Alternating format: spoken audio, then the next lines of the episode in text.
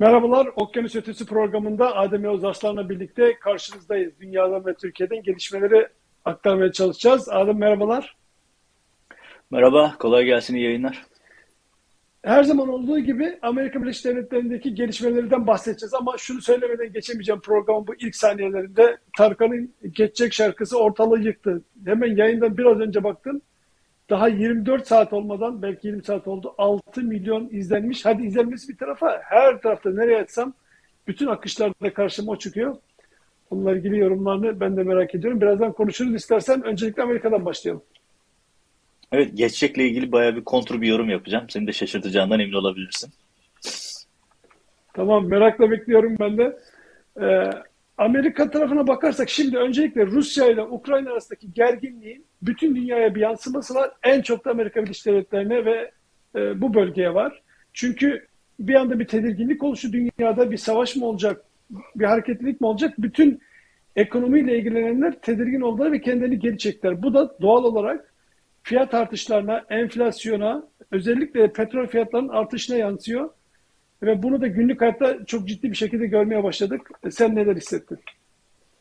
Ee, ya şöyle söyleyeyim, tabii ki herkesin hayatına dokunan bir şey bu. Çünkü ciddi bir risk. Yani bahsettiğimiz ülke Rusya. Yani hani uzak doğuda küçük bir ülkenin ya da Körfez'deki küçük bir ülkenin bir diğeriyle kavga etmesi değil bu olay. Ee, tabii ki herkesin ağzı e, fena halde e, yanlış vaziyette bu tip büyük olaylardan. E, Amerika'da birinci günden bu. Yani özellikle Biden'ın açıklamaları, Blinken'ın açıklamaları her dakika son dakika olarak haberlerde var. E, tabii bir de halka dokunan kısmı var. Daha şimdiden petrol fiyatları tırmanışta, şimdiden rakamlar artış hı hı. gösteriyor. Bunlar herkesin hayatına dokunan konular olduğu için insanlar daha kötüsünden korkuyorlar. Aslında burada e, işin ince bir strateji var Putin açısından. Şöyle ki Putin e, burada enteresan bir e, strateji ilgiliyor. E, hem Ukrayna'yı savaşmadan dövüyor hem de Batı'yı petrol fiyatları üzerinden e, bir bakıma e, köşeye sıkıştırıyor. Yani garip bir strateji izliyor. Hani savaşmadan aslında savaş sonuçlarını elde ediyor Rusya. Amerika için de enteresan bir durum var aslında. Amerika bir taraftan e, hani savaş çıkmasın diye uğraşıyor gibi bir e, tavır var ki gerçekten savaş çıkmasın diye uğraşılıyor. Doğru ama e, enteresan bir durum var. E, Ukrayna dışındaki herkes gerilimden faydalanıyor. Diyeceksiniz nasıl yani? Neden böyle bir şey söz konusu? Şimdi Amerika ve İngiltere e, Ukrayna geriliminden faydalanıyor. Şöyle faydalanıyor. Birincisi Ukrayna'yı batıya yaklaştırıyor. Ukrayna stratejik bir ülke. İkincisi e, Avrupa Birliği'ni e, daha da köşeye sıkıştırıyor Amerika. NATO'nun önemi ve Amerika ile ilişkilerin güçlenmesi konusunda daha da e, baskı yapabiliyor. Yani şöyle düşünün NATO'nun değeri hatırlatılıyor. Amerika silah satıyor. Amerika aynı zamanda Ukrayna'yı daha da batıya bağlıyor. Amerika'nın da aslında yükselen gerilimden bir fayda şeyi var, çıkarı var. Hani petrol fiyatları falan yükseliyor ama stratejik olarak bu iş Amerikan da işine geliyor. Rusya zaten burada kesin kazanan çünkü savaş yapmadan aslında e, Ukrayna'yı ekonomik olarak çökertiyor şu anda. Ablukaya almış vaziyette çünkü. Bir taraftan da petrolü yükseltiyor. Petrol yükseldiği için de Rusların kasası ekonomisi düzeliyor.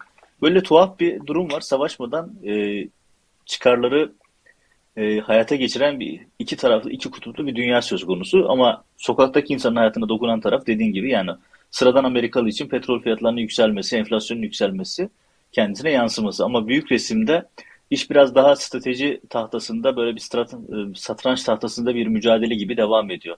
Hani kimse e, savaş beklemiyor ama mevcut gerilim tablonun da bir sürü politik çıkar şeyleri var, çıkarımları var, sonuçları var.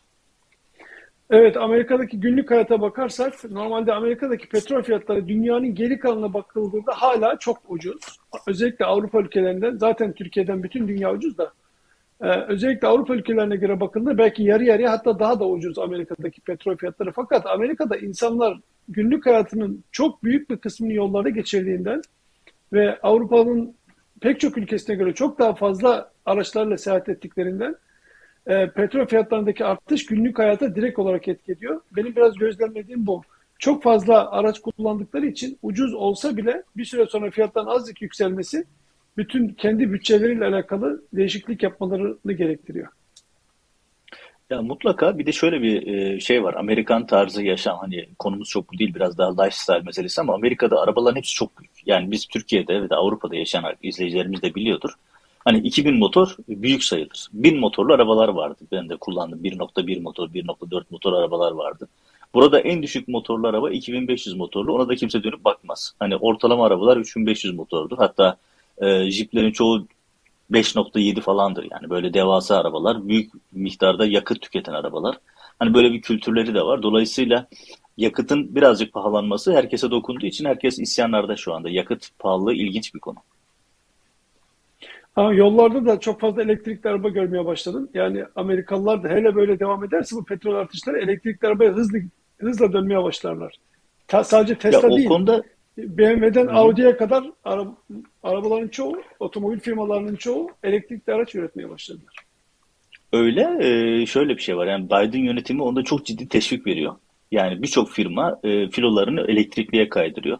E, vergi indirimleri var, avantajları var. Yani herhangi bir iş yeri sahibinin elektrikli araba almamasının şu an bir izahı yok. Son derece avantajlı şeyler var çünkü kampanyalar var, e, teşvikler var daha doğrusu. Ama bu bir yönetim politikası. Biden'ın Evet. bir hedefi var. Rakam tam aklımda değil şu anda.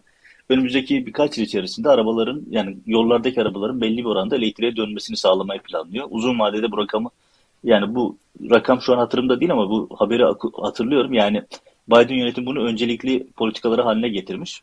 Bir- Birçok insan e, o Hani Türkiye'de şöyle ya da Avrupa'da şöyle işte elektrikli otomobil çok pahalı gözükür. Tesla'nın bazı modelleri inanılmaz pahalı sayılıyor vesaire ama Amerika'da öyle değil. Teşviklerle son derece cazip hale getiriyorlar ki elektrik tüketimi, e, elektrikli araba kullanımı artsın. O bir devlet politikası. Yani biz Evet. maalesef hani Türkiye'de Türkiye'de e, biz 2016'dan bu yana elektrikli otomobilleri yollarda haberlerini okuyoruz. E, hatta Zafer bulabilirse Görkem'e getirebilir. En son 2016'da bir haber yapmışız. 2017'de elektrikli otomobiller yollarda olacak. Ankara İstanbul arasını 5 dakika şey 5 lirayla geçecek şeklinde bir e, haber var. Ay- Paylaşım var. iktidardan paylaşılmış. Ya 2022'de İstanbul otomobil nerede bilmiyoruz. Ama 5 lirayla Ankara İstanbul Yani arasını gitmek fena bir fikir değil ama. elektrikli otomobiller yollarda dediklerine şükret. Havadan uça uça gidecek de diyebilirlerdi ki demedikleri şeyler değil yani biliyorsun. Evet yani aya sert iniş yapacağımızı söylüyorlar. Ülkenin yarısına elektrik veremiyor şu an ülke ama e, Erdoğan bu hafta içinde yine söyledi aya sert iniş yapacağız diye. Fakat bir ara gerçekten bununla alakalı bir haber dosyası toparlamak lazım. Ne dediler, ne oldu diye. Kimilerine biliyorsun e, yani biz suya muhtaç edeceğiz diyorlardı. İnsanlar susuz kaldılar. E, ekonomik durumlar, kuyruklar, ikide bir kuyruklardan bahsediyorlar. Daha dün gördüm, sen de görmüşsündür. İnsanlar yağ kuyruğundaydı böyle. Yüzlerce metre kuyruk vardı döne döne gidiyorlar. Bir ara şeyde gaz kuyrukları vardı Isparta'da. Üç gün, dört gün, beş gün neyse elektrikler gitti. Neyse bunları bir ara belki toparlamak lazım. Şimdi ben diyorum Yok ki şöyle oraya Türkiye artık bahsinde konuşacağız ama şöyle söyleyeyim mesela bu söylediğin şey çok evet yani Zafer bu şey getirdi baksana 2016'da yollarda olacakmış. Yani 5 lira değil 7 liraymış yanlış hatırlamışım ama yani düşünsene böyle bir e, şeyleri yıllarca sattılar bize. E, şimdi söylediğin şeyi Türkiye bahsinde detaylı konuşuruz da mesela Erdoğan elektrik e, zammının geri alınması beklentilerinin hepsini boşa çıkardı. Niye çıkardı? Çünkü Erdoğan'ın kurduğu rant sisteminde enerji sistem, e, enerji şirketleri çok önemli bir yer tutuyor. Maden şirketleri çok önemli bir yer tutuyor. Kolay para kazanılan, garanti para olan yerler ve Erdoğan'ın kurduğu rant düzeninde bunlar var. Eskiden inşaat rantları vardı. Onlar eskisi kadar cazip değil artık. O yüzden Erdoğan kendi rant düzeninden zerre taviz vermiyor. Kendi rant düzeninden biraz zerre taviz verse insanlar makul elektrik rakamlarını görebilirler. Yani Türkiye bahsinde konuşuruz yine bunları ama şey e, Evet. oradan bile taviz vermeyeceğini gösterdi yani. Asla taviz yok çünkü Mehmet Cengizleri şunu ya Mehmet Cengiz deyince ben bugün Cumhuriyet'te, Sözcü'de, Oda TV'de Mehmet Cengiz'in ilanlarını gördüm. Bunlar 7 gün 24 saat Mehmet Cengiz'e sallıyorlar ama Mehmet Cengiz ilanlarını da yayınlıyorlar. Bu da ilginç geldi bana. Neyse Amerika'yı bitirelim Türkiye Evet. bahsine geçeriz. Me- Mehmet Cengiz de bana sallamasınlar diye biraz reklam veriyordur onlara. Az para veriyordur, susturuyordur. Şimdi Ama e, Reza Zarrab'ın abi, meşhur lafı vardı ya hatırlıyorsun. Ee, herkesin bir fiyatı vardır diyordu ya. Demek ki bunların fiyatı da tamam. birkaç reklammış yani. Öyledir. Reklam müdürü der ne kadar lazım? Bu kadar. Ne olacak onun için? Şimdi e, ben diyorum ki önümüzdeki havalar ısındıktan sonraki süreçte yani Nisan-Mayıs ayında artık bu Covid mevzusu Omikron'la beraber yavaşlayıp yavaşlayıp Amerika'nın gündeminden çıkacak diyorum. Çünkü çok yerde görüyorum maske işleri artık iyice e, rahatladı. İster tak ister takma. Asansörlere insanlar eskiden iki kişiden fazla binmezdi. Şimdi bakıyorum 3-4 biniyorlar. Böyle bir bir rahatlama oldu. Rakamlarda da zaten ciddi bir azalma var. bu mevzu Amerika tarafından baktığımızda bu yaz kapanacak diyorum ben. Evet yani Washington'da mesela 1 Mart itibariyle e, maske yasağı kalkıyor. Ee, çok sayıda yerde genişletme şeyleri var. Ee, hani yasaklar geniş, gevşetildi. Birçok yerde örneklerini görüyoruz. Birçok iş yeri artık e, in person yani şey e, online'dan normale dönüyorlar. E, evet yani bu konuyu artık e, çözmüş olduğunu düşünüyor. Birçok insan artık e, rahatlıyor. Okullarda maske yasağının belli oranda kalktığı eyaletler var. Bir diğer eyaletlerde işte senin de söylediğin gibi bahar aylarında kaldıracak. E, yani artık normalleşme şeyleri artıyor. Hani Covid, Omikron ya da başka versiyonlar ortadan kalkmıyor ama artık herhalde bağışıklıkla ilgili istenilen seviyeye ulaşıldı. Çünkü şey çok ciddi düştü. Amerika'daki istatistikler çok açık. Ee, ölüm oranları, hastaneye yatma oranları çok düştü. Yani artık kontrol altında olunduğu ve normalleşildiği gibi bir düşünce var şu anda. Evet evet. Maske de böyle belki bir şekilde arabada sağda solda bir süre daha durabilir ama herhalde kullanma işi artık iyice gidecek. Ee, Valla özellikle şimdi en çok beni Ramazan... ilgilendiriyor. Yani neden biliyor musun? Evet, gözlük takanlar için yani mas maske bir kabus. Yani gözlük takanlar için bir kabus. Sürekli gözün buharlaşır, önünü göremezsin. Sinir edici bir durum. Yani bir, dört gözle bekliyorum maskeden kurtulmayı. Evet. Şimdi Ramazan da geliyor. Dünyanın değişik yerlerinde biliyorsun e, teravih namazları kılınıyor. Geçen son iki yılda böyle ya iptal ettiler ya çok seyrek altı feet mesafeden insanlar e, bazı yerlerde az az kıldılar. Herhalde bu sene biraz daha o da rahatlayacak gibi. Bilmiyorum Türkiye'de nasıl olacak ama rahatlama olacak gibi gözüküyor. Peki şimdi e, Amerika Birleşik Devletleri'nden böyle Avrupa'ya doğru devam edelim mi? Şimdi bir dakika dur Amerika'ya geçmeyin. Daha Amerika'da konuşacak çok gündem var.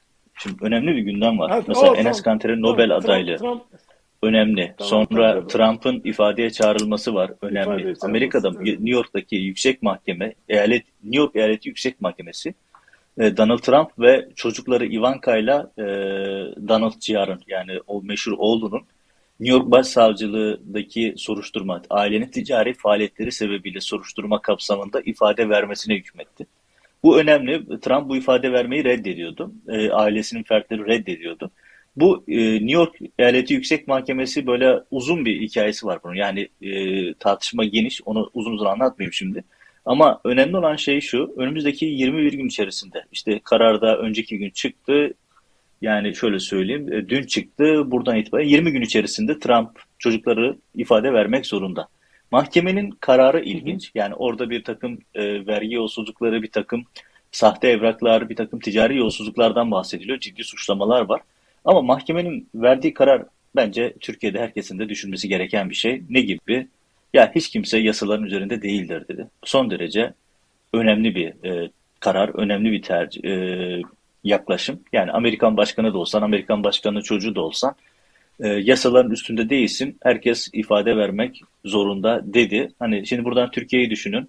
Erdoğan oğlunu zırhlı makam aracında yanında taşıyordu ifade vermesin diye. Erdoğan'ın kendi çevresindeki insanlar ifade vermediler. Hakimleri, savcıları dağıttılar. Türkiye 17-25 Aralık'taki o engellenen adaleti en, yapılan darbenin faturasını işte bugün yaşadığı ağır krizle ödüyor. Mesela Amerika'da hiç kimse demedi evet. ki ya kardeşim bu bir darbedir. Sen başkanın çocuklarını soruşturamazsın, başkanı soruşturamazsın. Bu nasıl iştir? Hani ne diyor Trump? Bu bir cedavu diyor. Yani bize ceza uygulanıyor diyor. Baş, başkan da dedi şey mahkeme New York Eyaleti Mah Yüksek Mahkemesi dedi ki hayır hiç kimse yasaların üstünde değildir. Siz de eşiniz ve çocuk şey, çocukları yok, e, şey çocukları var, eşi yok. E, bu ifadeleri vereceksiniz dedi. Ve Amerika'da da yer yerinden oynamadı. İnsanlar evet yani Amerikan başkanı da olsanız ifade vermek zorundasınız. Kimse yargının üstünde değildir dedi. Bu hani bizim gibi ülkelerden gelen, Türkiye gibi ülkelerden gelen gazeteciler için böyle biraz da bizim imrenerek baktığımız bir şey. Hani bu çünkü her şeyin üstünde bir yargı var. Ve yargı gerçekten bağımsız, manipülasyondan uzak. Evet yani zaten böyle yargının herkes için eşit, adil işlemesinin bütün sonuçları aslında ülkeye de gözüküyor. Bir ülkede eğer yargı adil işlemiyorsa sadece ağalara, paşalara yargı işliyor. Ötekiler eziliyorsa, insanlar doldurup hapishanelere atılıyorsa, hiçbir şey sorgulanmıyorsa ve adalet eşit dağıtılmıyorsa ekonomi de gidiyor, sağlık da gidiyor, eğitim de gidiyor, her şey gidiyor. Bütün bunların örneklerini siz bundan alt alta koyun. Nerede görüldüğünü hepimiz çok yakından biliyoruz. Adalet kaybedince geriye zaten hiçbir şey kalmıyor. Bu arada şimdi evet, Enes Kanter demişken evet o, o benim notlarımda da vardı Enes Kanter'in meselesi. Ee, Enes Kanter'le ilgili gelişmeleri şöyle kısaca bir özetlersek NBA'de çok başarılı bir şekilde sezonlarına devam ediyordu. Son 4-5 yılda çok parlaktı. Üst üste rekorları da vardı biliyorsun NBA'de. E, reboundlar e, özellikle özelinde ve çok da konuşulan bir isimdi. Sonra kendisinin bu aktivist kısmı da öne çıkmaya başladı. Türkiye'deki mazlumlarla alakalı Enes hiç sözünü sakınmadı. Sosyal medyadan, çıktığı televizyonlardan, hatta CNN'den Fox'a kadar çıktığı her yerde Türkiye'de yaşanan bu zulmü duyurmaya çalıştı ve duyurdu da. Sadece televizyonlara çıkmadı. Washington DC'ye sık sık geldi. Buradaki senatörlerle konuştu. Kongre binasına gitti. Orada konuşmalar yaptı. Ve o dedi ki ben şu anda mazlumların sesini anlatmayacaksam ne zaman anlatacağım dedi ve bundan hiç yılmadı. Sonra bunu daha da genişletti. Özellikle Uygur meselesiyle alakalı son bir yıldan bu yana yaptığı kampanyalar, çok cesurca çıkışları gündem oldu ve Enes Kanter bütün dünyada şöyle bakınca ortaya koyduğu resim e, haksızlıkların karşısında duran e, bir kişilik olarak ortaya çıktı. Sadece bir basketbolcu değil, sadece bir sporcu değil, hem sporcu hem de aynı zamanda bir aktivist olarak e, karşımıza çıktı. Ancak bir gelişme oldu 15 gün kadar önce. En son oynadığı takım Boston Celtics e, sözleşmesini feshetti ve ondan sonra da bir daha sanki NBA'de başka takım bulamayacakmış gibi bir hava oluştu. Net olarak bu böyle mi tam bilmiyorum ben. Teknik olarak böyle mi bilmiyorum ama şu andaki hava böyle. Ama yeniden bir gelişme daha oldu. Enes gene durmadı. Gene bu insanların sesini duymaya, dünyada işkenceye, adaletsizliğe maruz kalan insanların sesini duyurmaya Türkiye'den Çin'e kadar devam etti. Ve birkaç gün önce de e, hatta dündü galiba işte bu fotoğrafta gördüğünüz gibi Amerika Birleşik Devletleri Washington DC'de kongre binasında yanındakilerin her biri birer senatör. Yani toplamda Amerika Birleşik Devletleri'nde 100 tane senatör var. Bildiğim kadarıyla 24 tane senatör ona destek vererek yanında durduklarını gösterdiler. Ve Enes şimdi de Nobel Barış Ödülü'ne aday gösterildi. Ben durumu biraz böylece özetlemeye çalıştım. Şimdi de seni dinleyelim Adem. Evet, e, şöyle e, Amerikan sisteminde e, Boston Celtics e, yılın bu döneminde Amerika'da takaslar var e, NBA'de. Boston Celtics sözleşme feshetmek gibi değil de daha çok onu takasa verdi. E, takas olarak gönderildiği e, takım da e, serbest bıraktı. Yani sözleşme gibi de bu Amerika'nın şey NBA'in kendine uygun bir takım uygulamalı. Ama önemli olan şey şu Enes Kanter takımsız kaldı. Tabi bu tartışma e, Amerikan medyasında da çok e, geniş bir şekilde devam ediyor. Mesela dün ve önceki gün e, hayli geniş analizler vardı. Özellikle Atlantik'te ki saygın bir yayın organı. Atlantik'te çok güzel bir makale vardı. İnsan hakları konusunu kim takar mealli bir şey. Yani insan hakları savunucularının yaşadığı problemler, insan hakları e, aktivistlerinin yaşadığı sıkıntılarla ilgili Enes Kanter merkezli bir yazıydı ve son derece iyi hazırlanmış bir dosyaydı. Orada da ifade edildiği gibi aslında torunun kökeni hani Enes Kanter'in Çin'e karşı yaptığı e, hassasiyet diyelim. Yani Tayvan meselesi, işte Tibet meselesi, yok işte özellikle Uygur meselesi konularında yaşanan e, insan hakkı ihlalleri konusundaki vurgusu Çin'in çok ciddi tepkisini çekti. Tabi bu sadece Enes Kanter'in meselesi değil. NBA'de çok büyük bir kavga bu. Çünkü özellikle Çin NBA'in büyük sponsorlarının ve büyük gelir elde ettiği yerlerin başında geliyor. Ve buradan dolayı Çinlilerle NBA arasında bir şey var. NBA mesela birçok sporcu Çin'le ilgili eleştiride bulunsa bile bunu ifade edemiyor. Korkuyor. NBA fena halde korkuyor çünkü. Mesela Hong Kong meselesinden dolayı çok ciddi gerginlik yaşadılar. Ve bu yüzden e, bu Enes Kanter'le birlikte tekrar tartışma büyüdü ve şu anda yine en çok tartışılan konu bu. Şöyle ki yani paranız varsa e, Amerika'daki en güçlü çünkü NBA Amerika'da gerçekten hani Türkiye'deyken çok ben bu kadar önemsemiyordum. Yani daha doğrusu önemini anlamıyordum. NBA Amerika'da gerçekten başka bir statü. Yani korkunç bir taraftar kitlesi var. Milyonlarca insan ekranlara yapışıyor, statları dolduruyor, maçları izliyor vesaire. Yani NBA starları gerçekten gerçekten celebrity. Yani NBA'ciler gerçekten ünlü insanlar ve e, çok ciddi takipçileri var. Şimdi Amerika'da en çok tartışılan konulardan birisi de araya bir gireyim. NBA'de ya oyuncular sadece takım tarafından sevilen tutulan olmuyor. Aynı zamanda taraftarların da desteğini alırsa takımda iyice duruyorlar. Gördüğüm kadarıyla Enes gittiği her yerde e, taraftarlardan da büyük sevgi gördü. Her yerde. Evet. Evet kesinlikle. Ee, şimdi NBA'deki yani bu paranın, sponsorların gücüyle insan hakları aktivistlerinin durumu çok ciddi bir tartışma konusu, etik bir tartışma konusu. Ama Enes'in durumu biraz daha enteresan. Şöyle ki Enes yıllarca Türkiye'deki insan hakkı ihlallerini duyuyordu. Çok ciddi sorun olmadı. Ama ne zaman Çin'e e, yaklaştı, ne zaman Çin'le ilgili konuları gündemine aldı, işte orada Çin'in gücü ortaya çıktı. Tabii Amerika'da Çin'e karşı bir antipati var. Özellikle son dönemde bu antipati giderek artıyor. Ve bir anda Enes Kanter siyasetin göbeğine oturdu şu anda. Bütün senatörler, sen de bahsettin, onlarca senatör Enes Kanter'e destek açıklamaları yaptılar. Dün, bugün bu devam ediyor. Ve eski Nobel almış 30 kişi, 30 kişi Boston Celtics'e mektup yazdı. Enes'i kadro dışı bırakmayın diye. Hani Enes'e takımına formasına yeri verin şeklinde. Bunlar çok ciddi bir e, şey, e, aktivizm örneği. Yani Enes Kanter aslında çok kamuoyu önemli gücü. bir şeyi başarıyor. Yani evet kamuoyu gücü Enes Kanter'in işte bazı izleyicilerimizden ya da bazı basketbol taraftarlarından şunu görüyoruz işte ya Enes Kanter sadece basket oynasa bu tip aktivistlere katılmasa işte NBA'de bu çok önemli bir başarı vesaire. Ya ben buna katılmıyorum. Nedeni şu. Ya bir kere Enes Kanter başarılı bir basketbolcu. Zaten istatistikler bunu ortaya gösteriyor. Aldıkları reboundları, attıkları sayıları, oyunda kalma mücadelesi süresi vesaire.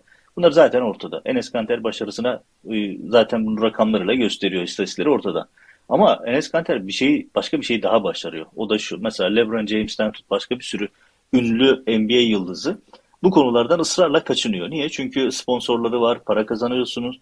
İnanılmaz paralar kazanıyorlar sponsorlardan vesaire. Ayakkabı sponsorundan başka sponsorlara kadar. Enes Kanter Atlantik'teki makalesinin şeyinde, röportajında diyor ki ya bazı konularda e, Evet. Sesinizi yükseltmek evet. yani bir sonraki çekten daha önemlidir diyor. Yani bir sonraki maaşınızdan daha önemlidir diyor. Ve burada çok ciddi bir destek veriyor Amerika'da ve ben başkasından e, çok takdir ettim bu çıkışlarını. Hani sonuçta evet basketbolcu olabilirsiniz, çok önemli işler de yapabilirsiniz ama hem iyi bir basketbolcu hem de insan hakkı aktivisti olmak, insan hakları mücadelesi vermek gerçekten e, örnek bir hareket. Ben çok takdir ediyorum Enes'in bu durumunu ve şundan da eminim yani Son iki gündür oluşan hava yani Enes Kanter'le ilgili Amerikan Senatosu'ndaki onlarca senatörün, milletvekilinin, kongresmanın destek açıklaması yapması, kampanyalar açması e, bu konudaki hassasiyetin de karşılık bulduğunu gösteriyor. Evet. Bence evet. Türkiye adına gurur duyacak bir mesele. Yani Türkiye'de her ne kadar Enes Kanter konusunda tablo çok farklı gözükse de bence Türkiye adına gurur duyacak bir hadise. Bu, bu arada hemen Türkiye açısından demişken troller cephesinden bakalım olaya. Troller e, işte Boston Celtics'ten sonra başka oynayacak yer bulamayınca öyle bir coştular biliyorsun Enes Kanter'le alakalı. Bir fırsat kolluyorlar ki bir yerden bir e, bir şeyler söyleyelim Enes'le alakalı. E, öyle birkaç gün gitti. Arkasında şimdi Nobel Barış Ödülü'ne aday gösterilince e, bu sefer tab- tablo tamamen değişti. Onları bir ters köşe etmiş oldular. Troller için de zor bir 10 gün oldu. Yani mutlaka ama e, unutmamak lazım. Yani sadece meselemiz troll değil. Yani şimdi Ruşen Çakır falan çıkıp e, Enes Kanter'le Türk Dışişleri baş edemiyor şeklinde yayınlar yapıyordu.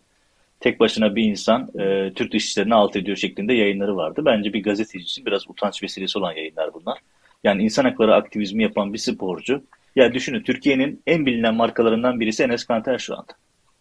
Amerika için söylüyor. Evet. Çünkü NBA gerçekten hani bunu e, benim için e, enteresan bir tecrübe. Tabii Türkiye'deyken de hepimiz NBA izliyorduk. İşte çocukluğumuzda Beyaz Gölge filmini ekranlara yapışık izliyorduk. O efsane bir diziydi vesaire. Hepimiz NBA'ye karşı korkunç bir şeyimiz vardı.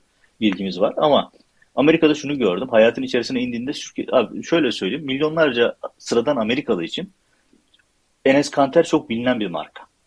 Ben bunu hayatın her aşamasında görüyorum. Yani siyaseti evet. izlemeyen, Türkiye'nin yerini bilmeyen insanlar Enes Kanter'i biliyorlar. Bu önemli ben Adem bu arada evet bir şey söyleyeyim. Ben de böyle bir süre e, Uber yaptım. E, o yaptığım süre içinde bir sürü bir şeyler yaşadım da tabii bu kadar kısa sürede sen onun onlarca kat fazlasını yaşadın. Bir seferinde işte aldığım bir çift vardı. E, arabada arkada oturuyorlar. İşte nerelisin falan diye konuşurken ben Türkiye'den deyince onlar direkt Enes Kanter'den bahsettiler. Hatta Enes Kanter'in yaptığı maçlardan, aldığı puanlardan hepsinden tek tek bahsediyorlar. Dedim tamam ben de yani Enes Kanter'i tanırım. İstersen sizinle görüştüreyim mi falan dedim. Öyle bir şey oldular ki heyecanlandılar ki yani neredeyse e, e, konuşamayacak hale gelir heyecandan. Dediğin gibi yani sokaktaki herhangi bir insana da Türkiye desen ben zannetmiyorum ki Amerika'daki yüzde beş on insan tanımasın Enes'i. Geri kalan herkes tanıyordur. Ya bu, bu bahse girdin ben de şey söyleyeyim. Hani e, Hakan Şükür'ü unutmamak lazım. Yani bak, tamam. basketbolda, NBA'de Enes nasıl biliniyorsa futbol konusu ve Türkiye deyince herkes Hakan Şükür biliyor. Bunun çok örneklerini gördüm. Hatta böyle Hakan Şükür'e fanatik meraklı e, hayranı olan bir e, birisiyle tanışmıştım. Bir Türkiye görevinde falan bulunmuş. NATO'da çalışmış bir asker. E, dedim ya Hakan ara sıra Washington'a geliyor istiyorsan görüştüğüm falan böyle bir geyik yapmıştık ve acayip hoşuna gitmişti adam. Yani şey böyle hani Hakan Şükür de ayrı bir e, marka onu da hakkını teslim etmek lazım. Yani bakma Türkiye'de hakkında saçma sapan şeyler söylüyorlar ama futbolu bilen herkesin Türkiye deyince tanıdığı isim e, nasıl baskete enerse futbolda da Hakan Şükür. Hakan Sukur, Hakan Sukur diyorlar. Böyle o, o Dünya Kupası'nın olduğu dönem yani Türkiye'nin futbolda çok sesini duyurduğu bir dönemde onun o zamanın da en parlak ismi Hakan Sukur'du. Bir de Hasan Sas diyorlar onda denk gelmişimdir. Bu daha çok Arap dünyasında rastlıyordum ben Hasan, Hasan Sas. evet. Evet. Evet. Tamam. E, devam edelim şimdi istersen. Evet. Amerikan doğru. dünyasını Al. kapatıp Türkiye'ye doğru gidelim. Tamam. Şimdi Avrupa'ya doğru devam edersek Avrupa'da bir e, konferans oluyor. Münih Güvenlik Konferansı. Sen bunu iyi bilirsin. Orada daha önce de katılmışlığın da var. O konferansta şöyle bir gelişme oldu. Bu yıl Türkiye'den Ekrem İmamoğlu'nu davet ettiler. Önce nedir, ne işe yarar ve e, Ekrem İmamoğlu'nun davet edilmesinin bir siyasi mesajı var mı? Bunları senden dinleyelim. Şöyle Münih Güvenlik Konferansı her sene e, yapılan birkaç kez e, son birkaç yılda bu Covid sebebiyle e, birisi online oldu. Bir kere iptal edildi yanlış hatırlamıyorsam. E, ama çok önemli bir konferanstır. E, Münih'te yapılıyor. Konferansın adı zaten oradan geliyor. Ya şöyle söyleyeyim. Dünya siyasetine yön veren herkes oradadır. Mesela geçen sene Biden gitti. İlk konuşmasını orada yaptı. Çok önemli bir konuşmaydı. Yani Münih Güvenlik Konferansı'na bizzat katıldı ve e, NATO'ya karşı, Batı'ya karşı tavırlarını, işte Amerika'nın nerede durduğunu, Amerikan dünya siyasetine dönüşünü anlattığı o meşhur konuşmasını yapıldığı yer Münih Güvenlik Konferansı'dır. Bu sene e, Başkan Yardımcısı Kamala Harris katılıyor. E, Dışişleri Bakanı katılıyor. Yine Savunma Bakanları katılıyor. Şimdi Türkiye'den tek katılan e, İmamoğlu değil, e, Savunma Bakanları da katılıyor bu toplantıya. O yüzden Hulusi Akar'ın da katılması bekleniyor eğer Covid sürprizi yaşamazsa. Çünkü geçenlerde Covid olmuştu. Son durum nedir bilmiyorum. İyileşti bilmiyorum ama sonuçta davetler arasında o da var. Savunma Bakanları toplantılara katılır. Genellikle de Dışişleri Bakanları da katılır. Ama bizim Çavuşoğlu e, çok itibarsız birisi olduğu için artık çok fazla muhatap görmüyor. E, Münih Güvenlik Konferansı biraz şöyle bir konferans. Hani e, eskiden bizim e, Türkiye'de sağcıların, İslamcıların çok kullandığı Bilderbergler, işte dünyayı yöneten o büyük resim, büyük aileler vesaire, siyasiler gibi böyle kompletörleri anlatılırdı ya. Onun başka bir versiyonu gibi e, söyleyeyim, daha kolay anlasın troller. Ya dünyaya yön veren siyasetçiler, bürokratlar, özel şirket CEO'ları, büyük şirketlerin CEO'ları Münih Güvenlik Konferansı'nda geliyor ve dünyanın nereye doğru gittiğini e, tartışıyorlar, konuşuluyorlar, riskleri değerlendiriliyor. O sunumların e, hepsi politika yapıcılar tarafından tek tek didik ediliyor. Mesela ben şöyle ifade edeyim. Ya Türkiye'deki e, yani MİT'in ya da genel kurmayın da bu sunumları tek tek didik didik ettiğini Ankara yıllarından bilirim. Yani çünkü bu dünyanın nereye gittiğini gösteren bir şeydir, eğilimdir. Yani dünya neyi tartışıyor, nereye doğru gidiyor konusu önemli. Şimdi buraya davet edilmek ve burada konuşmacı yapılmak e, dünya siyasetine bir bakıma dünya vitrine çıkmak gibi bir şeydir. İmamoğlu'nun çağrılmış olması da, orada konuşma yapacak olması da İmamoğlu'nun e, Türkiye'de e, hani geleceğe yön verecek siyasetçiler ya da işte hani e, ikbali kariyeri üzerinde kafa yorulan isimlerden biri olduğunu gösterir. Bu Erdoğan için çok kötü bir sinyal. Yani düşünsene Türkiye'den İstanbul'daki belediye başkanı çağrılıyor muhalefet partisinden. İktidar partisinden birisi gelmiyor. Çağrılmıyor. Bu çok önemli bir gösterge. İmamoğlu'nun özellikle Amerika, Avrupa, dünya çapındaki politika yapıcılar tarafından nerede oturtulduğunu, nereye konduğunu göstermesi açısından da önemli bir referans noktası. İmamoğlu'nun Münih Güvenlik Konferansı'na katılmasının mutlaka iç siyasete yansıması olur hafife alacak bir konu değil ve Erdoğan tarafından da son derece rahatsız edici bulunduğundan da eminim.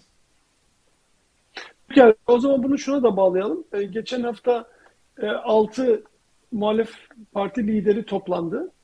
E, şimdi böyle evet. gelişmeler oluyor. Erdoğan içeride ve dışarıda yani kendisinin dışındaki bazı güçlerin toparlandığını düşünüyor mudur sence? E, kesinlikle zaten bu paniği görüyoruz. Yani düşün Erdoğan gibi birisi üst üste manevralar yapıyor. Yani işte Birleşik Arap Emirlikleri'ne gidiyor, İsrail'le ilişkileri düzeltmeye çalışıyor. İşte İsrail Cumhurbaşkanı gelecek programlarda çok anlattım. Hatta bugünlerde İsrail medyasında şöyle bir şey var ya artık Erdoğan o kadar sıktı ki yani gidelim de şu şeyden düşsün. Hep sürekli arıyor niye gelmediniz, ne zaman geleceksiniz şeklinde. Böyle bir hava da var. Ve e, işte İsrail'le bir takım e, görüşmeler yapılıyor falan ve özellikle e, iç piyasada geri adımları üst üste atıyor. Elektrik faturası fena çarpıyor çünkü. Doğalgaz faturaları fena çarpıyor. Ve hatta öyle komik şeylerle rastlıyoruz ki şu an. Düşünsene Abdülkadir Selvi'nin bugünkü yazısını. Erdoğan'ın içi acıyormuş faturalardan. Yani ben e, hiç öyle görmüyorum. Çünkü er, ha, her faturadan her faturadan kendine gelen bir takım pay var. Çünkü enerji şirketleri üzerinde dönen korkunç bir rant düzeni kurdu. Yani yani gerçekten yüz karasıcı bir e, yayıncılık, gerçekten yüz karasıcı bir e, yazı. Bir gazeteci neden böyle bir şey yazar hala anlamış değilim. Yani gerçi gazeteciliği de tartışmalı artık da. Yani düşünsene Erdoğan içi yanıyormuş. Yani ya burada içi yanan vatandaş. E, içi yanan vatandaş ve bir gazetecinin neyse o tartışma başka bir yere gidecek. Yok ama evet, Erdoğan tabii e, şimdi... bu durumdan son derece rahatsız. Evet. evet. E şimdi Erdoğan zamları yaparken iyi demin bir gecede yüzde 125 zammı verdiler. Elektriğe, doğalgaza, suya her şeye zamları koydular. Ama e, şimdi zamları geri alalım deyince işte üzerinde çalışıyoruz. 100 KDV buradan buraya indireceğiz falan. Böyle bir gaz alma, insanların havasını alma, ortamı biraz yumuşatma çalışmaları ama aynı faturalar, aynı faturalar gelmeye devam ediyor. Fakat dediğin gibi ya, polisiye böyle şöyle mi oluyor yani? Yapılır mı ya? Şöyle mi oluyor Adem? Yani ya? Bu, bu elektrik dağıtım sistemini nereden? Elektrik bazı şirketlere verdi o dağıtım şirketlerine. Onların üzerinden kendileri de pay alıyorlar. Dolayısıyla vatandaşın ödediği her fatura aynı zamanda saraya giden bir hattı da mı var şimdi bu işin? Büyük bir hat. Hani böyle bir tane hat falan değil yani. Orada büyük bir hortum var oraya doğru akıyor. Şimdi bunu iz, izleyen bazı izleyicilerimiz bizim e, muhalif tutumumuzdan dolayı böyle yorumladığımızı falan sanabilir. Hayır hiç öyle değil. Türkiye'deki elektrik özelleştirmeleri bu beşli çete diye bildiğimiz e, Cengizlerin, Kolinlerin, Limakların, e, Çeçenlerin olduğu yapı, işte bu meşhur İstanbul'daki havalimanından tut otoyollara, altyapılara, karayolları şeylerine kadar her noktada yapılan büyük vurgunların e, ardındaki o büyük çetenin elemanları. Değişik isimlerle Türkiye genelindeki elektrik dağıtım şebekeleri, elektrik dağıtım işleri bu şirketlere adeta peşkeş çekildi. Adeta peşkeş çekildi. Gerçekten rakamları inanılmaz. Yani adamlar yapması gereken altyapı iyileştirmelerini de yapmadılar. Ya hazır enerji, hazır müşteri 30 liraya al, 150 liraya, 200 liraya sat. Hatta rakamları şey için söylüyorum, sembol olsun diye söylüyorum. Ve öyle bir e, garanti ki yani net akan bir sel gibi gelen para söz konusu. Ve Erdoğan bunu bütün o yandaş ekibine dağıttı. Erdoğan rejimindeki bütün eski müteahhitler bir anda enerji sektöründe düşünün bakın. Savunma sanayi ve enerji ve madencilik şu anda AKP'lilerin gözdesi. Çok iyi para kazanıyorlar buradan ve bunların hepsinden saray komisyonunu alıyor. Şimdi elektrik faturaları nasıl bu hale geldi? E diyorlar ki dünyanın her yerinde elektrik şey enerji giderleri artıyor. Ya dünyanın hiçbir yerinde böyle bir artış söz konusu değil. Yani dünya artık internet elinin altında. Herhangi birisi Amerika'daki elektrik fiyatlarını da e, Hindistan'daki elektrik fiyatlarını da anında görebilir. Dolayısıyla o yolana ancak evet. A Haber izleyicileri inanır. O başka bir konu. Yani Erdoğan öyle bir düzeni kurdu ve bu yandaş şirketler üzerinden o e, çünkü Erdoğan'ın kurduğu bu rant sisteminin devamı için bu gerekiyor. Büyükşehir Belediyesi'ndeki rantı kaybetti. Ankara İstanbul belediyelerinde korkmuş bir rantları vardı. O rantta işte yandaş medyayı finanse ediyorlardı. Yandaş iş adamlarını finanse ediyorlardı. Parti teşkilatlarını finanse ediyorlardı. Düşünsene İstanbul Büyükşehir Belediyesi'nden yıllar boyunca araç filosu kullandı. AKP'nin gençlik kollarından tut bu Bilal Erdoğan'ın vakıflarına kadar. Verilen binalar, verilen hizmetler, alınan paralar yani bunları nereden sağlayacak Erdoğan? Şimdi bu şirketlerden sağlıyor. Fatma Betül Kaya ve ailesini bile finanse ediyordu belediye. E, tabii ki. Yani özellikle Fatma Betül Kaya'nın e, bir tane kız kardeşi var. Aldığı ihaleler evlere şenlik.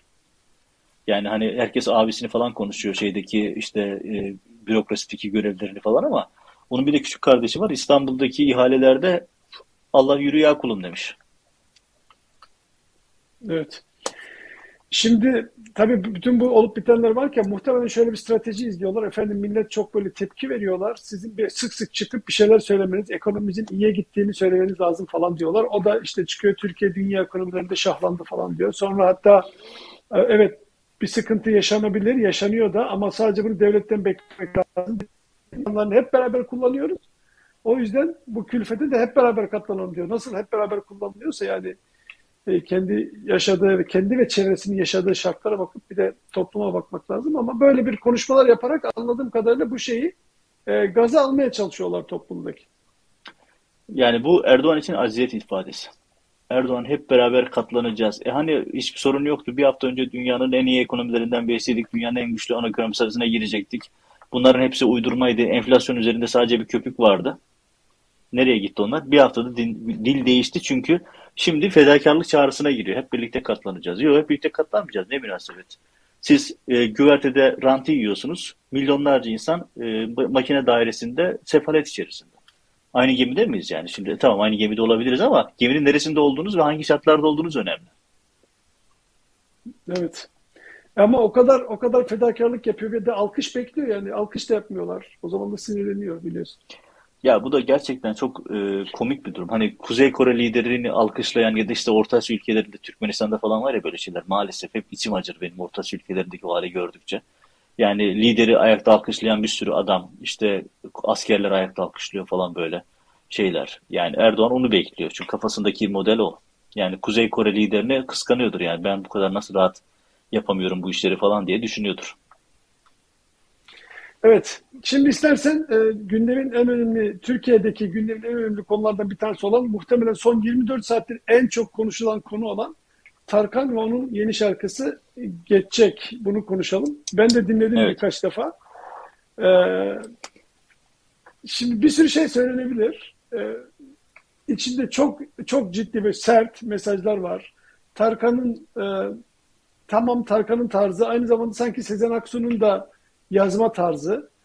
E, derinlikleri dolan bir, bir Tarkan şarkısı. Herkes bir tarafa çekebilir ama aslında belli bence ne olup bitti. Tarkan öyle çok piyasaya konuşan, magazin basınına konuşan, canlı yayınlara çıkan birisi de değil. Muhtemelen bununla alakalı fazla bir konuşma da yapmayacak. Şunu yaptım, bunu yaptım da demeyecek. Bu Tarkan tarafından böyle, e, iktidar tarafından bakarsan böyle bir ses çıkarmaya çalışıyorlar. Tarkan'ı eleştirmeye çalışıyorlar. Birkaç tane böyle trollümsü bir şeyler söylüyor. Ama direkt de Tarkan üzerine gidemiyorlar. Çünkü milyonlarca insan hoşuna gittiği milyonlarca takipçisi var, fanı var. Onları da karşılarına almak istemiyorlar. E, işin doğrusu biraz bana böyle tuhaf geldi. Çok sert, iki tarafta çok sert bir şey söyleyemiyor. Herkes böyle bir dengeli gitmeye çalışıyor. Bir, biraz böyle dün akşam CNN Türkiye'de baktım. E, Hande Fırat'ın programında Hande Fırat da ne diyeceğini bilemedi. Böyle acaba Tarkan'a bir şey desem mi demesem mi? Arkadan henüz bana bir talimat gelmedi modundaydı. E, fakat sarstı ve gündemi değiştirdi kesin, net yani. Benim korkum siyasetçiler yani asıl muhalefet tarafı Tarkan'ı böyle yıpratmasın. Ya şöyle birincisi Tarkan'ın bu parçası e, yani Tarkan bir popstar. E, milyonlarca insanın takip ettiği birisi. Böyle bir parça yapması önemli. Ama ben Tarkan'a sormak isterim. Niye şimdi? Yıllardır niye yapmadın? Yani bu artık hani Erdoğan rejiminin sonuna doğru gelindiği, Erdoğan rejiminin tepe gitmekte olduğunu gördükten sonra mı buna karar verdin diye sormak isterdim mesela. Son 7-8 yıldır, 10 yıldır yapılan bu kadar zulüm, insan hakkı ihlalleri konusunda neden harekete geçmedin diye bir eleştiri yönetmek isterim aslında. Bunda da hakkım olduğunu düşünüyorum.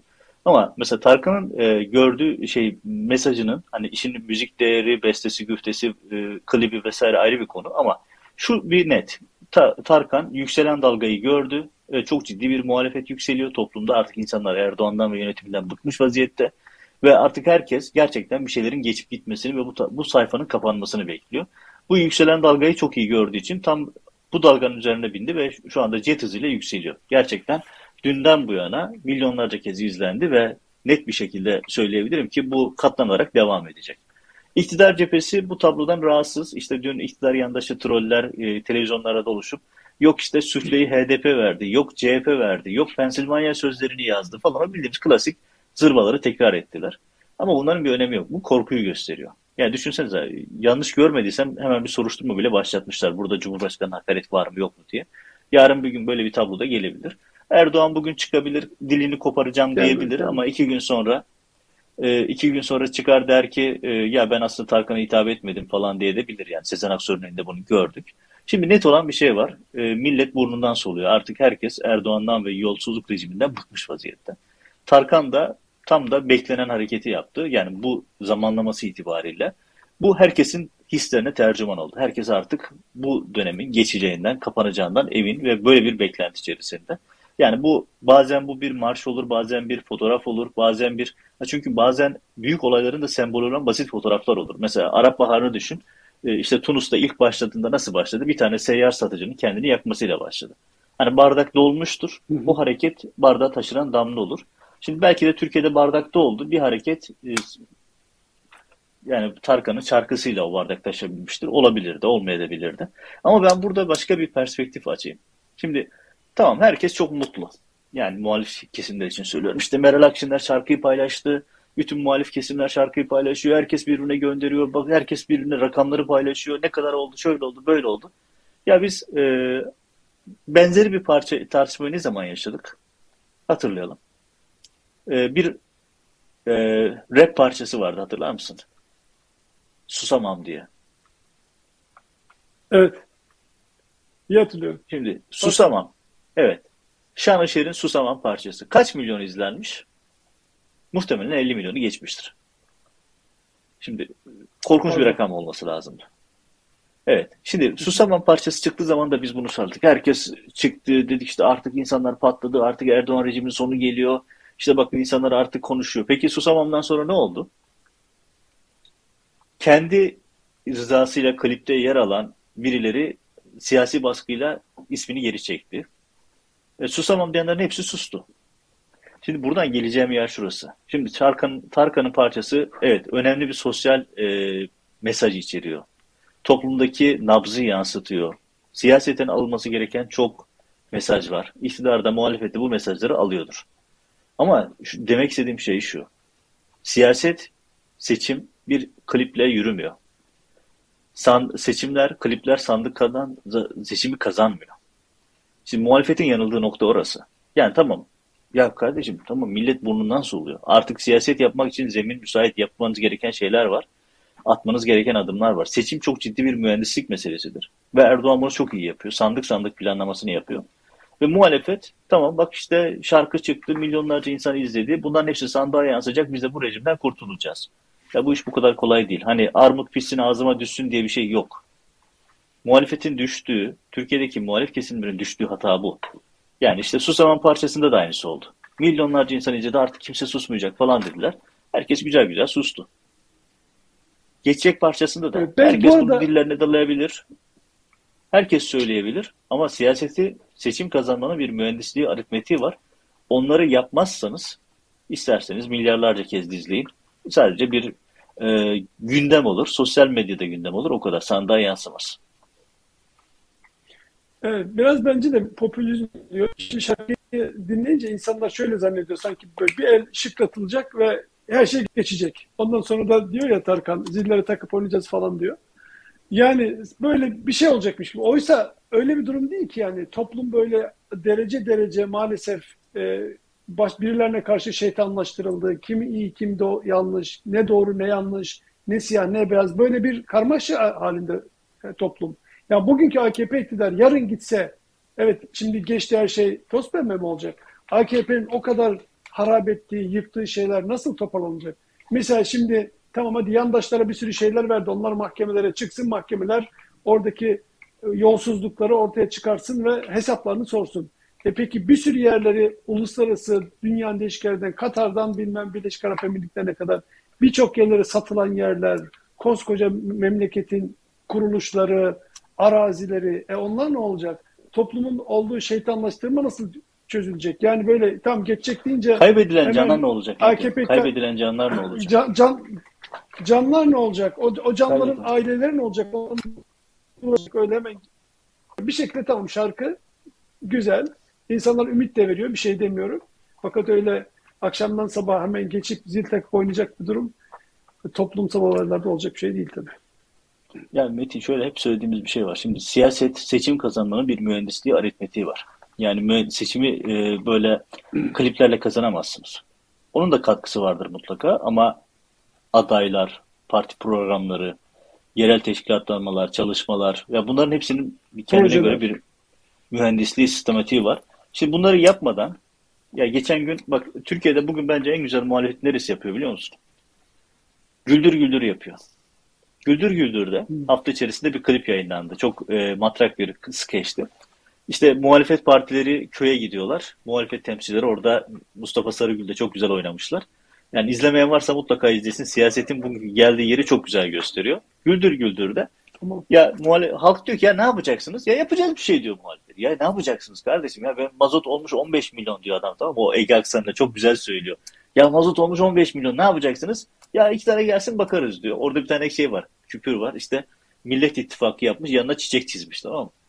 Tablo tam da bu. Yani Erdoğan batacak biz geleceğiz. Ya nasıl geleceksin? Ne yapacaksın? Yani insanları ikna edecek.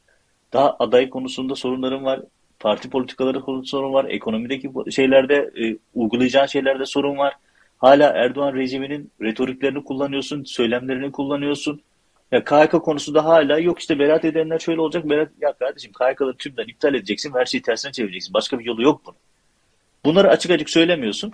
Biz gelince yapacağız diyorsun. E sonra klipten medet umuyorsun. Vallahi hiç kusura bakmasınlar da siyaset öyle işlemiyor. Yani ben o açıdan e, estirilen rüzgarın yani işte Tarkan'ın klibi üzerinden siyasi mesaj vermenin işte buradan siyasi sonuçlar çıkarmanın e, havanda su dövmek olduğu fikrindeyim. Öyle olmuş olsa işte Susamam'da 10 milyonlarca kez izlendi. Başka şeyler oldu. Sedat Peker'in videoları evet. milyonlarca kez izlendi. Ne oldu? Konuşuldu geçti. Çünkü bunun kendine göre bir e, siyasetin kendine göre bir işleyişi var, mekanizması var. O adımları yapmazsanız, atmazsanız, hani sahada gerekli şeyleri yapmazsanız e, gol de atamıyorsunuz. Yani Erdoğan evet. rejimindeki yöneticiler tamam biraz psikolojik olarak bu Tarkan klibine gıcık olmuş olabilirler ama çok endişe ettiklerini de düşünmüyorum. Olabilir. O Tarkan ve onun e, takipçileri tarafından bakarsan onlara da böyle bir karamsar günlerin içinde bir içlerinde ümit, biraz neşe, biraz heyecan, biraz bayram havası olmuş olabilir. O da sanatın zaten gücü. Sanat insanlara böyle duygular verebilir. Bunu kabul edelim. Peki şimdi e, Adem yavaş yavaş toparlayacağız ama toparlamadan önce önemli bir konu var. Onu mutlaka senin bununla alakalı bir şeyler söylemen lazım. Nihal Olçok iki gün önce, yani dün gece, yani Türkiye'ye göre baktığımda herhalde dün gece oluyor. Yayına çıktı ve oğlunun öldürülmesiyle alakalı bugüne kadar çok da bu kadar net söylemediği şeyler söyledi. Çünkü oğlumu öldürdüler ve bir şahitti. O şahit ortadan kaldırmak istediler. Eğer o ölmeseydi 15 Temmuz'un adı değişecekti, tarihi değişecekti, her şey değişecekti diyor. Nihal Olçon bu çıkışlarını nasıl değerlendiriyorsun? Daha önceki söylemlerin dışında bir şey var mı? Şöyle Nihal Olçok kim? Erol Olçok'un, merhum Erol Olçok'un eski eşi. Ee, kendisi şu anda Gelecek Partisi'nde yönetim kurulu üyesi, siyasetçi. Ve bu yüzden de siyasete girdi zaten. Yani siyasete girmesi hatta bu yüzden hukuk okuyor şu anda. Ee, bu konulara çok yakın takip ediyor. Hatta iddia edebilirim ki Erdoğan rejiminde 15 Temmuz dosyalarını, iddianameleri, mahkeme sunaklarını en çok okuyan e, hani Erdoğan rejimi içerisinde onun kadar okuyan siyasetçi yoktur. Adalet Bakanı'ndan bile konulara hakim olduğunu söyleyebilirim. Ve bu konulara ciddi ciddi çalışıyor. Çünkü birincisi kişisel bir mesele. Eşi ve oğlu öldürüldü. Allah kimseye evlat acısı yaşatmasın. Çok ağır bir imtihan.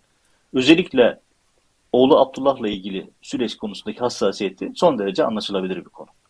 Ve yıllardır bu konuyla ilgili çalışmalar yapıyor. Yeni bir şey söylemedi. Söylediği şeylerin içerisinde tabii ki daha vurgulu yaptığı şeyler var.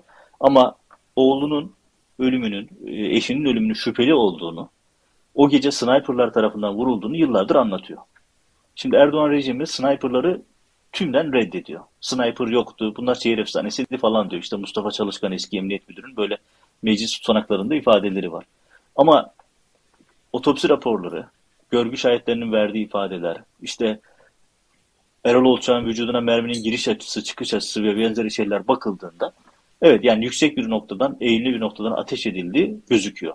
Bunların hepsi işin teknik detayları. Ama Bence Erol, e, Nihal Olçoğ'un Halk TV'de dün söyledikleri içerisindeki en vurucu taraf şu. Abdullah'ı bilerek yüzde yüz suikast bilerek öldürdüler diyor. Ve buradaki söylediği şey şu. Şahit çünkü. Yani Abdullah hayatta kalsaydı anlatacakları çok şey değiştirebilirdi. Çünkü şahitti diyor. Ve bu açıdan e, hatta gerekirse mezarı açılabilir talepleri var. Daha önce bunu söylemişti. Gerekirse mezarını açtırabiliriz. Gerekirse bu konuda onayda veririm demişti. Mesela şimdi çünkü diyor ki ya 251 şehit tek adam rejim için mi verildi? Bu çok önemli bir sorgulama. Bu çok önemli bir söylem. Çünkü 15 Temmuz'un resmi söyleminin kökten sarsılması demek. Çünkü ne diyor Erdoğan rejimi? İşte birileri darbe yapmaya kalktı, halk sokağa çıktı, engelledi. Ama Nihal Olçoğ'un söylediği sorular, şeyler ve özellikle de sorduğu sorular bu söylemi tümden sarsıyor. Şimdi bu programda söyledim mi bilmiyorum. Ben yayın izleyemedim. Sadece ilgili bölüme baktım. Ama mesela daha önceki yayınlarını izledim. Mesela Erdoğan'la olan ilk yüz yüze gelmeleri, birbirlerinin yüzüne bakamamaları, bir takım şeyler ve mesela diyor ki Nihal Olcak diyordu daha önceki yayınlarında, yazılarında. Yani aradığım bir şey var. Onu bulursam tam anlamıyla kafam netleşecek diyordu. Bilemiyorum onu buldu mu bulamadı mı. Ama net bir soru soruyor. Diyor ki 251 şehit tek adam rejimi için mi verildi? Yani burada her şey e, sistemi inşa etmek için bu kadar insan öldürüldü. Tek adam rejimi oldu. Bunun için bunlar çok önemli sorgulamalar ve e, açıkçası bunun e, önemli bir siyasi partide yer alan bir yönetim kurulu üyesi tarafından ve özellikle de ailesel hikayesi olan bir insan tarafından söylenmiş olmasını ben çok önemli buluyorum. Yani Nihal Olçok'un 15 Temmuz çalışmaları sonrasında ki ben, benim tahminim şunu da söyleyeyim. Nihal Olçok aslında daha ötesine de sahip şu anda. Kafasında konuyu netleştirmiş gözüküyor. Ama bunları ne kadar açıklar, ne kadar, ne zaman e, bunlarla ilgili adım atar bilmiyorum. Ama resmi 15 Temmuz söyleminin e, doğru olmadığını, bize anlatılan hikayenin, hani işte Boğaz Köprüsü'nde yaşananlar, Türkiye'nin değişik yerlerinde yaşanan hikayelerin doğru olmadığını birinci elden bilen bir isim. Ben Halk TV'deki bu açıklamalarını bu yüzden çok önemsiyorum. Yani 251 şehit. Ben de aynı fikirdeyim. Erdoğan rejimi 15 Temmuz'daki o sahte darbemsi girişimle, yani darbe süsü verilmiş girişimle Türkiye'de tek adam rejimi inşa edildi ve Erdoğan o rejimi ayakta tutabilmek, o rejimi e, besleyebilmek için sürekli bu 251 şehidi istismar ediyor. O gece şehitler olmasaydı bugün Türkiye'de yaşanan bu kadar büyük insan hakkı ihlalleri, ekonomik, sosyal çöküşler e, olmazdı. Ama o şehitleri istismar ederek, o şehitleri kullanarak bunların hepsi halının altına süpürülüyor. Ya düşünsenize 15 Temmuz'da hala hazırda yani bu bir 15 Temmuz yayını değil ama ya düşünsene Akıncı Nizamiyesi'nde önülen ve herkesin kafasında bütün 8 şehidin kafasında da birer kurşunla öldüler. Akıncı Nizamiyesi'nde ölenler. Jandarma Genel Komutanlığı önünde ölen sivillerin üzerinde TSK envanterinde olmayan mermiler çıktı. Bunun gibi tonla soru işareti var, detay var.